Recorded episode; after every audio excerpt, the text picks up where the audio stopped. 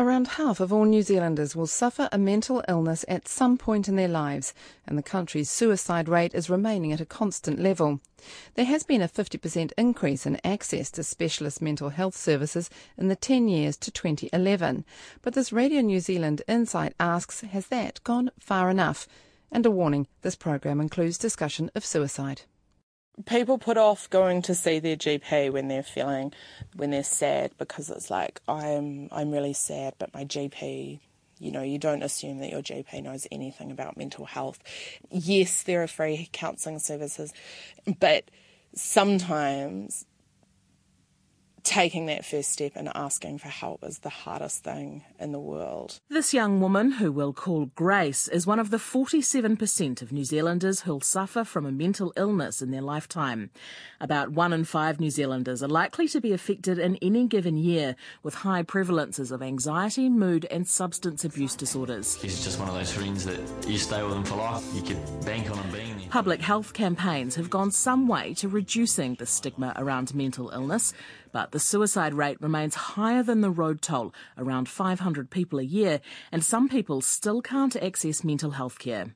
I'm Megan Whelan, and this insight considers access to mental health services and how health professionals are trying to get help to where it's needed. This is Tiaho Mai, which is the inpatient facility here at Middlemore Hospital at Counties. It was built in the 1990s after the closure of Kingseat Hospital. So we went through a, a period where we closed down the institutions, Kingseat was closed. Uh, we moved to community clinics, but we still needed an inpatient facility. Clinical Director of Mental Health Services at Counties Manukau Health, Dr Peter Watson, explains the history of Middlemore Hospital's inpatient facilities.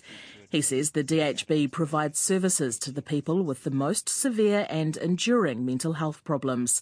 The DHB has a wide range of services from maternal through to older patients and from specialist acute care to support services in the community. Dr Watson says getting the right services to the right people at the right time and place can be a challenge. I think we have a really broad range of services actually, but what sometimes we don't do is necessarily the people we need to be seeing. So I think sometimes it's about access to services. Like when can, how do people know when they need help? How do they know where to get help? How do their families and friends help support them get help when they need to? We're really keen to see how mental health services also can work alongside GPs, school guidance counsellors, social workers, etc., to help those people recognise people with mental health conditions who can then get them into services when they need it. Peter Watson says decisions are based on the severity of the illness. While people who are a risk to themselves or others are seen as inpatients, a lot of treatment is kept in the community. Yeah, so that's the that's the facility. Actually, um, it's pretty cramped and and uh, we're a bit short on uh, bed space um, here at the at this point, but that's because the South Auckland population is growing so much. Dr Watson says as well as good clinical skills, staff need to be able to care for Counties Manukau's diverse population. Kirsten Smith is the manager at Evolve Youth Health Service, which is a so-called one-stop shop for 15 to 25 year olds in Wellington. She says for her clients, the ability to be able to communicate in a way that's comfortable for younger people is vital. These spectacular curtains, which we just think are cool. Those are great. You, know, you get like Minnie Mouse um, pillowcases and things like She says when the service started, it was predominantly focused on sexual health, but now mental health has outstripped that. Around 60% of what they do is mental health related. There has been a lot in the media and in schools and in, um, in terms of health promotion and things for young people. We're getting better at identifying when people need help and young people are getting better at helping each other, which is awesome. You know, the likes of the John Kirwan stuff, that has had an impact, I think, not just for young people, but for people in general. And so, uh, I mean, the numbers of parents that would contact us, for example, and say, look, I think um, my teenager might be depressed, or, you know, and what should I do? That kind of thing. So we're getting much better at identifying that and, um, and asking for help. Kirsten Smith says while specialist assistance is there, it can be hard to find. It can be really hard for some young people to, especially if they haven't got an advocate kind of pushing for and with them like they would have here. So, if you've got a young person out in the community who um, is suicidal and who doesn't have that kind of person there that's pushing for them, and so they might get told, "Yep, you bring the emergency." You know, the CAT team, that sort of thing. If they don't know how to work that system and how to say the right words to trigger, then it's very likely that because those services are so stretched themselves, that they may not get that support that they need, which is, you know, it's heartbreaking sometimes. Last month, Wellington's coroner criticised the region's mental health services in a finding over a suicide in 2011. The coroner, Ian Smith, said the myriad of mental health units in the region was difficult to understand. Capital and Coast DHB's Clinical Director for Mental Health, Addictions and Intellectual Disability, Dr. Alison Masters, says the system is both simple and complex at the same time. She says Capital and Coast is a large provider, both regionally and nationally, and has worked hard to have a continuum of care. The DHB has a number of respite or recovery houses and a 24 hour contact line to Haika, which ideally should take all referrals into the mental health system. Perhaps what we don't do well is where's the point of access? How do I get in the door? And I think it's a good question. I mean, we've had a recent review that's highlighted that for for the wide range of sort of um, smaller minority communities across Wellington. How do they know how to, which door to go in? Um, so I think that's a place where there needs to be, you know, a lot of, not a lot of work, there needs to be focused work, put it that way. Dr. Masters says Te Haika clinicians should be that point of access, but there will always be times when the services are overwhelmed by demand. For Grace, that meant waiting for several weeks after she first found herself in crisis. I ended up hooking up with a woman who was able to see me as sort of for 15 minutes once a week. And that sort of ended up being more torturous than anything else because you would go and see her, you'd talk to her for 15 minutes, you'd pour your entire soul out, um, and then you kind of get kicked out and said, Well, that's it. See you next week. And it's like, oh, cool. So now I have to go through this other week of feeling like I actually just want to kill myself. Um, and so for sort of that month between December and January and a little bit of February, I was quite often in hospital at the emergency room. Um, and the nurses got to know me quite well because it was the place I could go where I knew that I wouldn't necessarily get help, but I wouldn't be able to kill myself. Capital and Coast DHB's Alison Masters says while there's an idea that suicide is driven by a failure of services, it's more complicated than that. She says in the Wellington region there are about 50 suicides a year, and of those, somewhere between 8 and 15 are current or very recent clients of the mental health system, usually the crisis team. The services in themselves aren't, in inverted commas, responsible for much of it, but I think you're right. It's like where do people go to access who are feeling so desperate? Where's the net that begins first for people who are distressed? In 2012, the Ministry of Health published a five year plan for mental health services, rising to the challenge. It outlines significant growth in services on offer, but says that's variable around the country. It also says that Māori continue to experience mental health and addiction issues, inpatient admissions, and the treatment option of seclusion more frequently than other groups. New Zealand also has one of the highest rates of youth suicide in the developed world, variation in access to services, especially for children and young people, and variable waiting times. The Ministry's Director of Mental Health Services, Dr John Crawshaw, says it's always challenging to get resources in the right space. Well, it's not a term which I've coined. A colleague of mine said it's about easy in, easy out, and easy back again. So that essentially what we're doing is removing the barriers uh, that might delay or prevent access, uh, removing the necessary preconditions. And, uh, and, as I've said to a number of people, I'm particularly interested in working out how do we assist people to transition to the right part within the service. And it may not be um, our public run services, it may be an NGO run service, or it may indeed be some other assistance within the community. I think that if we have to be very careful about not medicalising um, distress so that uh, we want to put labels on people, we should actually be thinking about what can we do to assist someone, not just manage this particular example of stress or distress in their life, but how do they learn the skills so that they can cope better uh, when the next um, uh, problem strikes them. Dr. Crawshaw says access rates to specialist mental health services for all young people in New Zealand have gone up 1.5% in the 10 years to 2013, which he says is a remarkable achievement and means treatment for thousands more people. He says the current version of the Suicide Action Plan has a particular focus on Māori and Pasifika communities, and he's encouraged by what he's already seeing.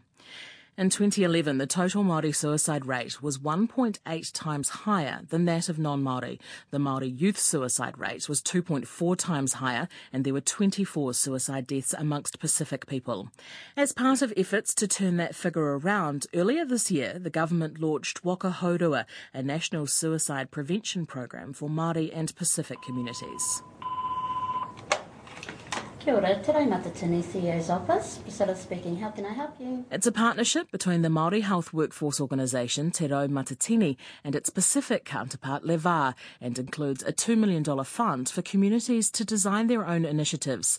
Te Rau Matatini's Mapihi Rahuruhi says there are primary care and marae-based clinics that are working now, and the idea is to build on that and to make it work on the ground. Somebody has to start the conversation, the kōrero, but we have to create those safe spaces to be able to do that. Mm. So one of the things that we're hoping to move the communities on is how do we do that? Mm. And it's not for us to say, this is how you do it. Mm. It's, a, it's for us to say, okay, tell us how we can support you to do that. The organisation's Dr Kahu McClintock says there will always be people who need specialist assistance. They want to know that they can go into a building, into a whare, a clinic, and know that they're in Aotearoa. So there's images there, there are people there that address them as Māori. And they also know that they want a say in that. So whatever assessment plan or whatever treatment plan, because they have knowledge too and have knowledge about their rangatahi. They want to be able to share that with them and have a say in what then they can do. The director of Massey University's Te Mata o Te Tau Academy for Māori Research and Scholarship, Dr Te Kani Kingi, says disproportionate numbers of Māori suffer from mental ill health, but little is known about why. The first investigation onto Māori, into Māori mental health was conducted in the 1930s, and that was designed to find out why the rates were so low. So we're not biologically predisposed to mental ill health. It's a reflection of our contemporary environment. Um, and historically speaking, there was very little evidence of any suicidal behaviour, and it was literally unknown probably to the mid 1980s, I think.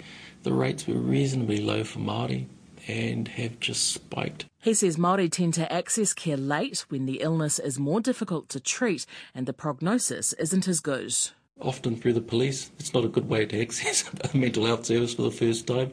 But again, that's a small example and, and reflects on the fact that some people don't engage services early enough. Uh, Do we know why? Oftentimes, uh, people may not recognise the, the symptoms and signs. Um, sometimes people think, um, you know, they should just harden up. Sometimes they're told they should just harden up. Uh, for some people, there's still a fear of going to um, any type of, medical practitioner. And I think a major issue too really is the stigma which is attached to um, mental ill health. One day I was happy-go-lucky JK. The next morning I got up, looked in the mirror, and there was this guy I didn't like looking back. The Like Minds Like Mine campaign has been hailed as a positive step towards reducing the stigma around mental health issues. But is it having an effect on the suicide rate? The Chief Coroner, Judge Neil McLean, says the suicide rate is a stubborn statistic. You compare it with the road toll, road fatality rate, which is coming down dramatically through a whole host of things. You can't say which any particular one it is factor. Uh, and the fact that the suicide number stays uncannily around 540, something like that, per year. Coroners and the Ministry of Health gather data on suicides in different ways, and the Ministry of Health's latest figures show 480 deaths by suicide in 2011. Dr. John Crawshaw says that's still too many. He says in order for that number to really start to shift, there needs to be a combined response. The government can do only so much. He says that means a whole host of initiatives, from the Like Minds campaign to the National Depression Initiative, lifting access to specialist mental health services, community support, and things that don't look like public health. We know that one of the factors that will affect people in later life in terms of uh, increased risk of depression and suicide is poor education. So there's a number of initiatives which, when you put them together, are likely to have a significant impact. But as I say, some of that has to also mean that the community uh, have to be engaged and in uh, working with that. So some of the initiatives which uh, has occurred when there have been suicide com- um, clusters where the community has come together to uh, look at the particular issues in their, their community and start to resolve it um, are the sorts of things that need to happen more often. The co founder and CEO of the suicide prevention organisation CASPER, Maria Bradshaw, believes the suicide rate isn't going down because everything that's being done has been tried before. She says there's a raft of policies based on the erroneous belief that suicide is caused by mental illness. I'm a mother who found her only child dead from a self inflicted death. How you recover and carry on from that is beyond most people's comprehension. The key to that is not making your life perfect or bringing back what you've lost, whether it's a dead child or a relationship. It's about developing a sense that you have some control over your environment. So, yes, there are lots of people out there who need more than the community setting up groups that they can belong to. But that doesn't necessarily mean that it's medical intervention that they need. For too long, we have handed vulnerable people over to a system that is unable to cope, doesn't actually know what it's doing. Maria Bradshaw argues that suicide is often not due to illness, but what she sees as the increasing isolation of different groups in society. There are groups in society who never turn on the TV or listen to the radio or open the newspaper and hear anything positive about themselves. Single parents, prisoners, young people tend to hear about what a drain and a burden they are on the community.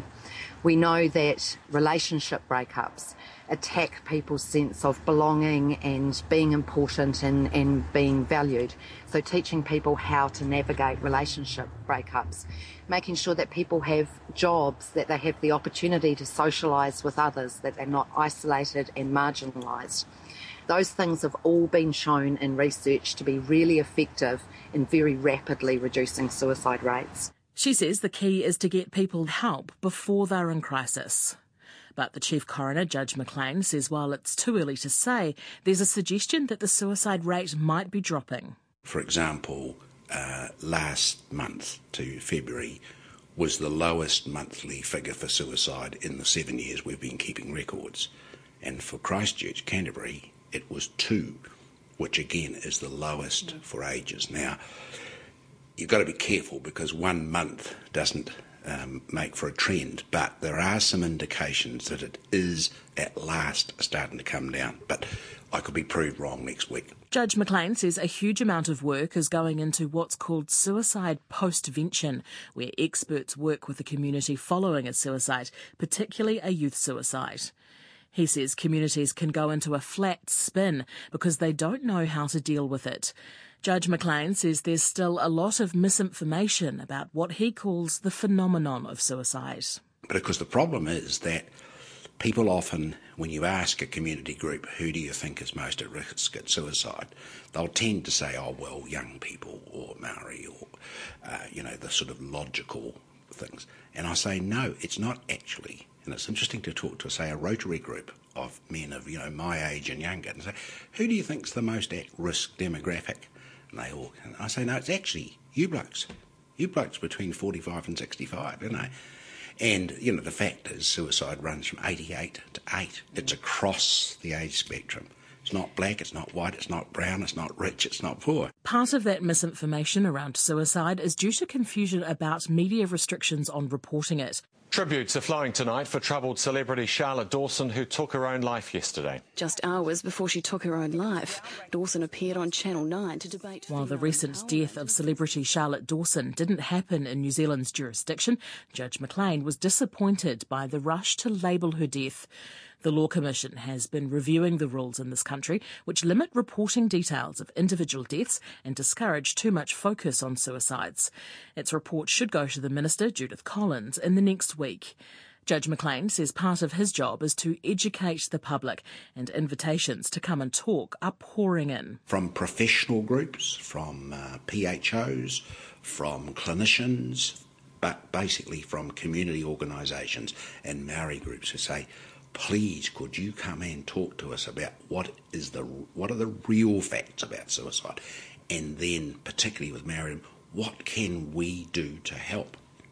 And there's been a huge response. I mean I, am most impressed with the way that senior Maori community leaders have actually fronted up and said we're appalled by this. Uh, we're not doing certain things right can you give us the advice? And I say, well, I can't give you the advice. I'm not a suicide prevention expert, but I can, I can be the catalyst for, to get a discussion going about it.